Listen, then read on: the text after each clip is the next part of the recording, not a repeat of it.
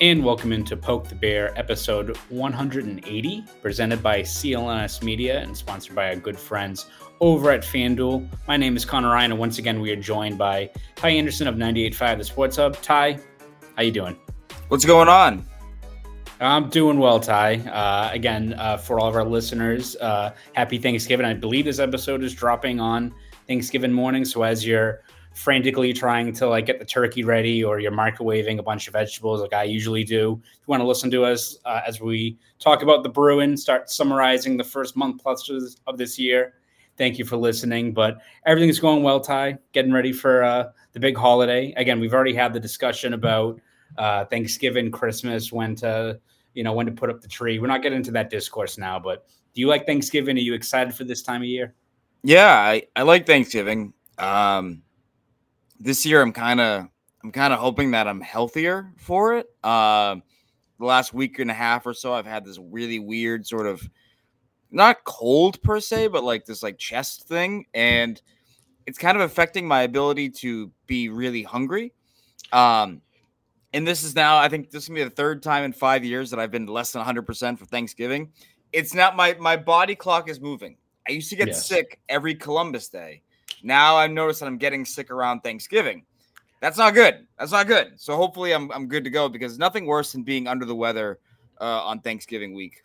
Yeah, it's not good. Uh, there was one year where I was sick on Christmas. Like I felt like shit on Christmas Eve, and then I woke up Christmas morning, opened a few presents, and then I, I think I zonked from uh, like 10 a.m. until like 9 p.m. Like everyone left, and I oh, finally oh, yeah. awoke like covered in sweat. Like finally broke the fever, but that point the party's over. Then you get into it feels like there's nothing like I think more uh, depressing than like the night of Christmas. Where like, all right, well the show's over. Now we get into January through March of darkness and misery. So that wasn't very fun. Yeah, no, that is a real thing that's happened before. Uh, I think I slept through Easter one year because I was sick, so I I know this exact thing you're talking about. Absolutely. Well, speaking of darkness and misery, might as well do a quick uh, summary of the Bruins' loss to the Tampa Bay Lightning, five four in overtime. Could have had that win. Uh, again, kind of very similar to the Anaheim Ducks loss at home. Win was right there, two points. Couldn't clear the puck, doing a little bit too much there. Leads to again, you get one point out of it, but when you look at the way that game was going, of, of how it was looking like another statement win, right? Where you come back from a third period deficit so many guys pull on the rope. You have Coyle and Zacha have goals. Beecher has a goal. Um, if that's a, a two point win on the road against Tampa, even without Vasilevskiy, a lot to build from it. One point feels like it was a bit of a letdown given all those circumstances. Yeah, I, I think because of the fashion in which you lost, it's hard to look at it and, and take moral victories. But if not for Jeremy Swayman, that game is over after 20 minutes. Like, yeah. and, and so that's kind of how I look at it. You know, it, it's really tough. Like I said, it's really tough to be like, oh, that was great because they, you know, because they blew it in such spectacular fashion. But they really should have been in that game in the first place. Like that, that was probably their worst game of the year defensively. I, at least I felt. You know, it, it's it's really interesting going from what was probably your best game of the year as a team on last Saturday against Montreal to your worst game as a team uh, the the very next outing. It's kind of been what they've been now for a little bit.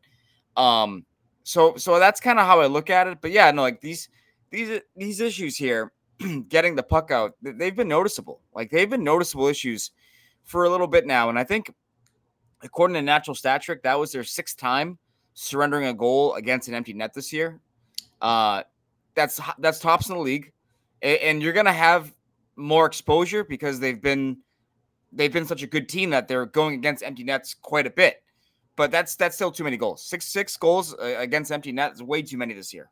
Yeah, and I feel like even if they get the two points in that game, it would have been similar to I think it was the the road win against the Sabres where you know five two you feel like that's a game they had handedly and after the game Montgomery's like well if we didn't have the goaltending we'd kind of suck like that would feel very much like one of those games where even if Swayman stands on his head, the rush defense, the lapses in the D zone. I mean, the first first period, Mason Lohrei had a pretty rough stretch there, and I, I mean, we won't dive too deep into this because I think we all know that uh, how we feel about the fact that I think he just needs more time down in Providence. But it's not just him; like the you know, bad gaps, like letting odd man rushes happen, uh, not clearing the puck, not making sometimes this simple, smart play that may not be flashy, but it gets the puck out of the net, lets your goaltender breathe, and lets you reset, change bodies out there. Um, it's all stuff that if it isn't fixed, like you can only rely on your two elite goalies to continue to be a brick wall before that's going to catch up to you. Um, and you kind of saw that in that game against Tampa. So yeah, I, and it's it's not it's not fair to sorry it's it's not fair to ask your goalies to put a 950 up every night. It's not right. fair and it's not sustainable. So like they, they gotta they gotta either put these games away earlier with their offense, which you've seen. You saw that against Buffalo and you saw that against Montreal. Or you got to start just playing a little bit better, a little bit tighter defensively. So so those are two options. I think they're more built for the latter for the latter than the former, but we're gonna have to wait and see. Yep, the Bruins play the Florida Panthers tonight uh, down in Sunrise. Uh, obviously, we'll, we'll, see what kind of comes of that game. Will be a tough test because Florida has been on a roll now. They have Brandon Montour back. Um, you know, they're getting more reinforcements, so be a really tough test for them on the road. So we'll see how they do in that game. It's a busy week for the Bruins because they go right into Black Friday against the Red Wings, Saturday against a good Rangers team. So bit of a tough test here for the Bruins, but uh, instead of you know going game by game Ty, let, let's let's keep it within the theme of Thanksgiving, and let's kind of focus most of this podcast on what should Bruins fans be thankful for this year. I think when your team is what 13 1 and 3 there's a lot of thanks to go around um, as much as maybe there are a few obvious candidates but um, starting off for you like what's one thing you think bruins fans should be thankful for so far so far during 23 24 I, I would say that the fact that charlie coyle and pavel zacha have been top six centers, you know, in terms of their production and their numbers. Uh, we're not sitting here saying, okay, who's going to be the new Erik Haula because your second line center is, is has been a complete black hole. Like, you know, Zacha has 14 points. Coyle has, I think, 15 mm-hmm. or 16 through 17 games. Like, like these these are numbers that are top six quality kind of center. Now, are they perfect? Of course not. But you are not having to enter the the Thanksgiving break going, "Oh my goodness, we have no centers. What are we doing?" Like this was a legit concern I thought because you go back to 2 years ago when they asked Charlie Coyle to be a, a, a top 6 center, it, it, failed. And that led to Erik Haula and that led to David Krejci coming back. Uh, you know, Pavel Zacha was better as a wing than a center last year. You know, not to say he was be- he was good at both, but I think he was better on the wing to not have to worry about either one of those two spots has just been ridiculous. And it's been such a good fortune for the Bruins because you're replacing Patrice Bergeron and David Krejci. Like, it's not like you're replacing two bums. Like, those are really good players. And to not have to worry about that, I think is really like you got to be thankful for that if you're a Bruins fan because I, I admittedly didn't see it coming to this level. I thought they'd be fine. I didn't think they'd be this good. I thought their their strength was going to be on the wings, and I think it's really been down the middle, with the exception of you know David Pastrnak being David Pastrnak. But I, I think their centers are doing a great job of carrying the load most nights. Yeah, and I think going into this year, if you told me that both Zacha and Coyle would give you 45, 50 points, which I think would be, you know, career highs or close to it, I think in Coyle's case, you'd be probably doing backflips, right? Of like, oh, more minutes, like they can make the most of those opportunities. They'd be really solid there. Again, I don't know if they're going to keep up this production, but right now Coyle's on pace 72 points. Zacha's on pace for 34 goals and 68 points. Like, again, how sustainable is that? But you're seeing guys who are making the most of their opportunity under those heavier minutes. And we've kind of talked about this before.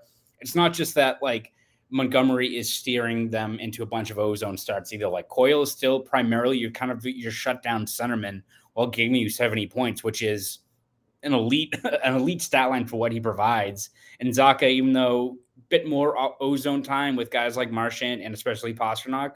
He's still, you know, averaging over two minutes on the penalty kill, the best penalty kill in the league. So it's not like these guys are just getting a ton of reps, ton of easy assignments, and they're just kind of juicing up their numbers per se. They're t- developing into impact two-way centermen, which is what you've had here for over, you know, close to two decades now. And it's again not to say that they are Bergeron and Krejci, but they're pretty damn good players in their own right, and you're seeing it right now. Yeah, absolutely. And I, and I just think that when you don't have to sell the farm for a center, like it, it, it makes a big difference. And and I still think that I still think they need a guy long term. You know, Elias Lindholm, it would be my number one guy on July 1 if he makes it there. But to not have to sort of worry about it right now, it's allowing you to kind of explore some other avenues and explore some some other, you know, like listen, if if they weren't getting this play, do you think Matt Poitras is still here, or are they like, no, no, we need something a bit more stable there because our our top two are not very good either. Like, so I, I just think there's been there's been a trickle down effect that's allowed the Bruins to ice the best possible roster so far out of the gate. Absolutely. Um, and for, for my pick right now, I'm going to go a little bit off the board, Ty. I'm going to go a bit of a deep cut here. I'm just kidding. It, it's the goalies. It, it, it's without a doubt the biggest reason why you're 13, 1, and 3. Um, I think we all expected this was going to be a pillar of their strength uh, based on how strong they were last year, but they've been as good, if not even better, when you look at just both of them playing at such a high level as opposed to last year where there's a little bit of a lull there where Swayman was hurt, took a little bit of time to get ready. Both those guys are, I think it's their what third and fourth in save percentage right now amongst qualifying goalies. Every single game you've had so far this year, you've had them uh, give you a prime chance to win, not just staying in the fight. You know, not like a, you know a game where they're fighting through it. Like they're without them playing at this level, there'd be a couple of these games where it wouldn't even be close. It's not like losing by one goal you'd be down, you know, as you said against Tampa, probably down by three goals uh, pretty early on in that game. It wasn't for a guy like Swayman. So without a doubt, uh, those two guys, not just to start this year, but throughout the season, even if the defense improves, the offense stabilizes a little bit, that's going to be your bread and butter. That's going to be the biggest reason why this team's going to go on a deep run is because of that talent in net. Yeah, and you know, hey, kudos to Don Sweeney in the front office for not caving to the idea of, of giving one of these guys away last offseason to to sign other players elsewhere. No, we need Bertuzzi Ty. No, I yeah, yeah. I mean, come on. Be real here. Uh, you know, like I, I think this has been their absolute strength. And I think it's interesting that, you know, the, the first game they deviate from the from the rotation, the team defense goes out the window. Uh, you still get strong goaltending, but it's like maybe this is something that is a good thing for your team. Maybe like they like the comfort of the rotation of going back and forth. Like it was weird. It was weird that they that they just completely had their worst game of the year the second they broke the rotation. Isn't it funny that you know there's for a sport like hockey where it's either you know black and white in terms of like the the tangible things like grit or physicality, and then there's like the underlying numbers, the analytics that gets the other side pissed and they go back and forth. What about like just the general vibes, right? It needs to be like a, a vibes per 60 or something like that. Because like when the Bruins have both those goaltenders rolling like that, they're on their game. Everyone, everything seems hunky dory. Everyone's set and seems like they're in their best spot to succeed. So don't mess with it. Like we saw that last year. If we, when you have to like summarize that first round exit last year against the Panthers, and you can look at the tangible stuff, the forecheck, uh, defense regressing, Ullmark, you know, whether he's injured or not. Vibes were off, man. That team looked like it got punched in the mouth early on, and they just didn't know what to do. And that's something you didn't see for the first five, six months of that entire season. So beyond like just like the the rest, the production you're seeing from both goalies, it seems like everyone's just at their best and everything is copacetic when you got that goalie rotation going back and forth.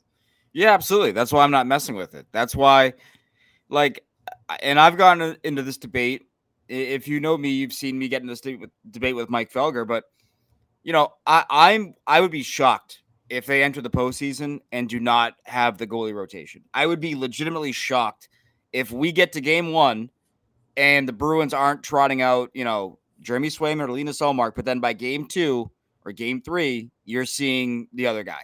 You know, like like I think that's really going to happen this year. I'm very con- I'm I'm almost convinced of it. The tenor around that discussion this this offseason and in the wake of the, the playoff loss was so strong that I'd be shocked if they don't do it. Yeah. And it's almost like I would rather and let's say they they do it again and they come up short in a seven game series, which would suck, would not be great, but like I would much rather have them go down with the ship with like their bread and butter, how they've built the identity of this team, as opposed to shifting on the fly and switching things up and being a, a team that's not what we saw through the first you know few months of the year. It's like if like the Celtics against the Heat all of a sudden just stopped taking threes. Again, was it the best strategy? Probably not, but like at least they went down with the ship of like this is our success, this is what we've done all year. Um, and I, I think when you look at just the the about face that they had throughout that Panther series just it seemed off. Like I would much rather you go back and forth and go through the ups and downs of like, all right, well, Ullmark had a good game one, Swayman was okay in game two, they still won, but do we keep the like? I'd rather have that exhausting narrative and that discussion before every game in April and May, which I know is going to happen, but they keep that rotation in place as opposed to deviating from the script and just feeling like not a, a foreign or a different team from what you've seen all year, but just you're you know you're going away from what got you to that point. Just go down with the ship if even that's what the case is going to be this year. Yeah, and I think the other part of that too is that it would it would serve as confirmation that okay, you can't do a rotation in the playoffs. If they go down and they lose with the rotation, we go okay, you can't do that. You need to pick one. Like, and that's fine with me. Like, but the idea that oh, you can't do it. Why? Well, no one else has done it. Okay, well, has anyone else had the the, the quality two. of a one-two yeah. that you have? No. So go with it and try it. Yeah, it's, it's I think we talked about this before. It's like if uh, Bob Cousy or one of these guys watched the Golden State Warriors during their dynasty, be like, "What the fuck is this?" It's like, oh, right. well, the sport changes, and if you got the two best three-point shooters of all time, maybe you have a, a starting lineup where your biggest guy is like six eight, and uh, look how it worked out for the Warriors. So again, different sport, but again, don't deviate from uh, kind of what's got you there. So um, before we uh, go further on into our discussion of what Bruins fans should be thankful for, Ty, let's take a quick break. Hear from our sponsors at FanDuel. Score early this NFL season with FanDuel, America's number one sportsbook. because right now new customers can get $150 in bonus bets with any winning $5 moneyline bet. That's 150 bucks if your team wins. Now is the best time to join FanDuel. The app is easy to use and you can bet on everything from spreads, player props, over-unders, and more. And frankly, that's the best part about FanDuel, that you can bet on anything. You want to bet on how many wins the Patriots are going to have this year? Be my guest. Maybe how many shutouts Jeremy Swayman's going to have this season? Go for it. You can really do it all. So bet now on an app that's safe, secure, and super easy to use. Plus, when you win, you can get paid instantly. So visit fanduel.com slash Boston and kick off the NFL season with an offer you don't want to miss. FanDuel, official partner of the NFL. 21 plus and present in Mass. $5 pregame moneyline wager required. First online real money wager only. $10 first deposit required. Bonus issued as non-withdrawable bonus bets that expire seven days after receipt. Restrictions apply. See terms at fanduel.com slash sportsbook. Gambling problem? Hope is here. Go to gamblinghelplinema.org or call 800-327-5050 for 24-7 support. Play it smart from the start. Go to GameSenseMA.com or call 1-800-GAM-1234. Once again, shout out to our sponsors over at FanDuel. All right, Ty, let's uh let's go through, give each one more uh thing that Bruins fans should be thankful for. What's what's your next option here? I think you have to be thankful that the cap crunch that they went through only cost them one player. Like watching Tampa last night, um, you know, I was very, or, or on Monday night rather, I was very. It was noticeable to me that they are just so top heavy now. Like they they are a team that they've been through what you went through this past offseason, years of it, multiple years of it, of having to basically give away your your core players, your stronger players, because of the salary cap. And what you see with Lightning now, that team is is they're a ga- they're still a game under 500. They're 9 and 10 mm. now. They're they're like, you know, if you factor in their overtime losses, like that is a team that is so top heavy and you being in a 6 on 4 at the end of the game, that played to their only strength. They have all this high-end top end skill that they got to run into the ground. So, the fact that the Bruins cap issues only cost them Taylor Hall. I think that's a win. And you got to be happy about that because you look around the league and you see what the cap can do to teams for you to escape that, right? And to bring in value signings that have been, for the most part, value add. I think it's really that's something that is is is kind of flying under the radar. That is hard to do.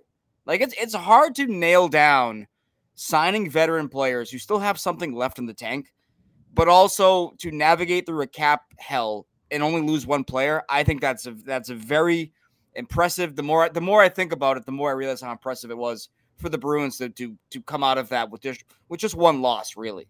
Yeah, well, it's funny, Ty, because I remember uh, in the middle of July, people were mad because the Bruins didn't want to stop the presses, not do anything, don't sign anyone, and, and wait to hear what Tyler Bertuzzi and his agent were going to do. Uh, wait a whole day as everyone signed. It's like no, them like being aggressive within the parameters of what their spending limit was, which was not a whole lot. Like them uh, getting guys on the first day of free agency, like a Van Riemsdyk, like a Shattenkirk, like a Geekie, It's all play. It's all you know paid off for them, right? Like again, the Bruins could not have. Wasn't like the Bruins had one or two roster spots they were going to have to fill, and some of it was internal. Like they had so many different holes that they had to be aggressive with finding value deals. Because I don't know if JVR is out there the second day or like Morgan Geekie at, at his age. So yeah, it was a really good move by the Bruins to get those guys. And again, like JVR is a guy that uh, we've kind of talked about before as being kind of an unsung hero, but he's on pace for 60 points. Like hell, even if he's even if he takes a, a, a big step back and he ends up with only 40 for one year, 1 million, you will take that for what for what he's provided so far out of the gate because he's been money in that role. Yeah, and and think about this. You know, Taylor Hall was making six million. You mentioned some players there. You turned that six million into six players essentially between Heinen, Mitchell, JVR, Shattenkirk, Geekie, and then you want to throw Poitras in there as well because of his entry level deal. Yeah, go for it. You know, like yeah. But you turned that one player into five or six players. Like you maximized it. You truly maximized it, and that's what you got to do. And so I think you got to be thankful that it wasn't like, okay, we're gonna nickel and dime ourselves here and we're gonna get rid of Taylor Hall, Matt Grzelcyk, and one of the goalies. Like I think that's when you notice it even if you kept Bertuzzi or you kept whoever you wanted, Hathaway, whoever it was you wanted to keep from last year's team, like you would feel it. You would notice it every night, much like I noticed Lightning, just a team that the bottom of the roster, the bottom of their defensive depth chart, you you you notice it. You notice that they have been through some cap hells, you know, one or two now, and they're starting to kind of feel it, I think, overall imagine poor Brennan Bussi his first year in the NHL just having to deal with like a rush defense like that or like nice Bertuzzi giveaway in front of the net. Wasn't great. Let Brennan Bussi is a good goalie, but let let him cook as the as the youth say. Let him cook yes. down in uh, Providence and keep your really strong goalie rotation in place. That's been kind of the winning formula there. Um, you know, that's a great one, Ty. Uh, I think I'll go with some of the more unsung heroes on the blue line. I think when you look at the defense, everyone looks at Charlie McAvoy. And again, I think he's made uh, really strong strides this year offensively 13 points in 13 games. Maybe he will finally get viable consideration for the Norris, even though uh, Quinn Hughes is going sicko mode out in Vancouver. So that's not really helping his case. But still, he's making strides in some of the very few areas where I think there was more to give there. But I'm going to look at uh, two guys, Brandon Carlo and Derek Forbort, who I think have been money beyond their usual areas of strength. We know how good they are on the PK.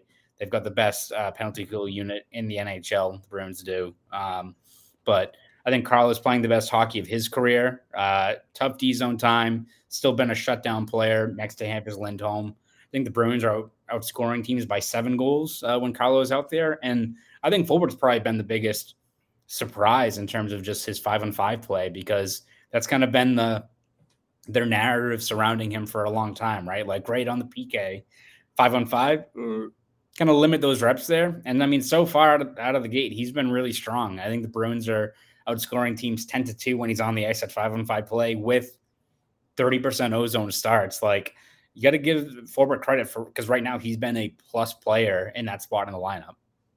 Yeah. And admittedly, he was a guy that I had some concerns about, uh, both staying with the Bruins and what his impact would be. I entered the offseason saying, you know, three million for a, a, bottom pairing D that might be too expensive for this team. And I thought there was a legit chance that he, he you know, if they couldn't find a trade partner, he was going to get bought out. Like that's how tight their cap situation looked like for a while there. So for him to rebound and play the way he's played, you know, I I think he's been really good. And you know, he his play is big reason why I have been saying send Mason Lohrei down. Like you know, the idea that, oh no, he'll just replace him. It's like he's not doing that job. And and yeah. he's not doing that job. He's not doing it as effectively as Derek Forbort has done it. I get it. I get that people are saying, you know, okay, well, uh, the future is is, is here. Okay, well, the present's here too. This team is a little better than we think they that we thought they were going to be. So expectations have changed a little bit. So I think that with that being said, for a guy like Mason Lohrei to stick, he has to force somebody out. And to your point, Derek Forbort has done nothing to make me go, yep, you got to force him out Got to put him on waivers. Got to trade him. Like, no, he's valuable. He's a valuable piece of this team. So I, I, I, I agree with you about Derek Forbort and Brandon Carlo for that matter. Yeah, if like Forbort was at this point of the season where great on the PK as we all expected, but like at five on five, the Bruins were outscoring teams eight to six in his time, or even it was like uh, even closer than that. Uh, you could like make the argument that maybe you know Lohrei could warrant that spot, but if you give Mason Lohrei 30% ozone start time and PK work, you're again the argument of like ah the guy needs to learn on the fly in the NHL.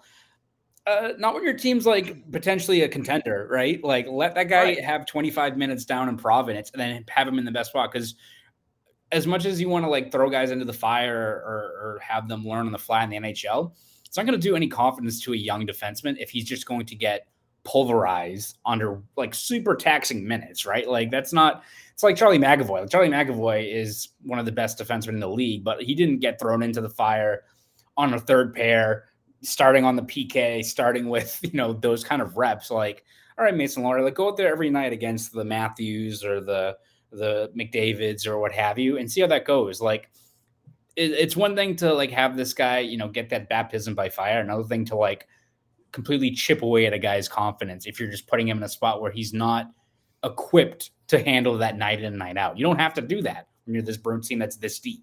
Yeah, and the other part of that too is that I think that McAvoy got thrown in the fire, but was fine.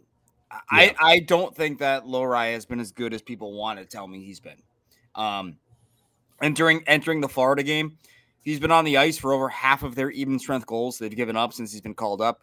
It's not great. His his uh again, I don't I don't care if you care about this or not, but his you know his, his Corsi, which tracks you know your shot attempts on you know for and against, is one of the worst in the league since getting called up, despite being top ten in ozone zone starts. I mean, like that that he's not passing any sort of test beyond you want him to be ready and you like the tool set.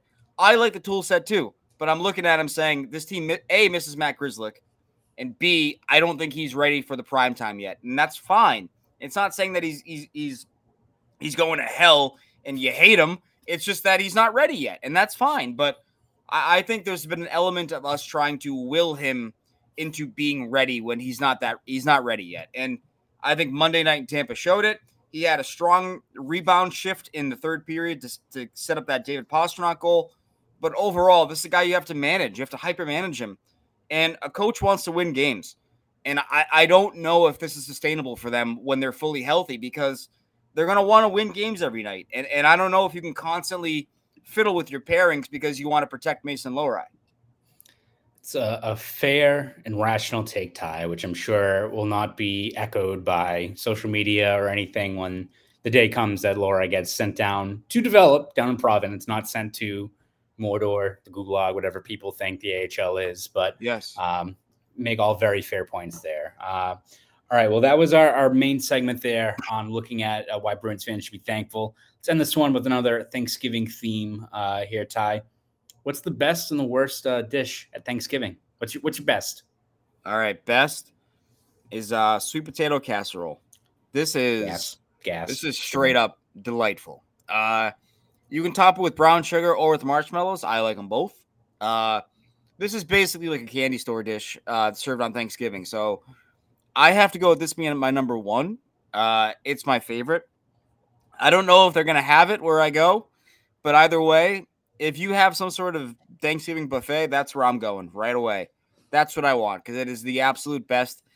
And it's one of those things that like you really can't just find like anywhere. You know what I'm saying? Like it's not like you can go to a restaurant and they just have that regularly. So like this is when that dish comes to shine. So this is where I the spotlight's got to be on that for me.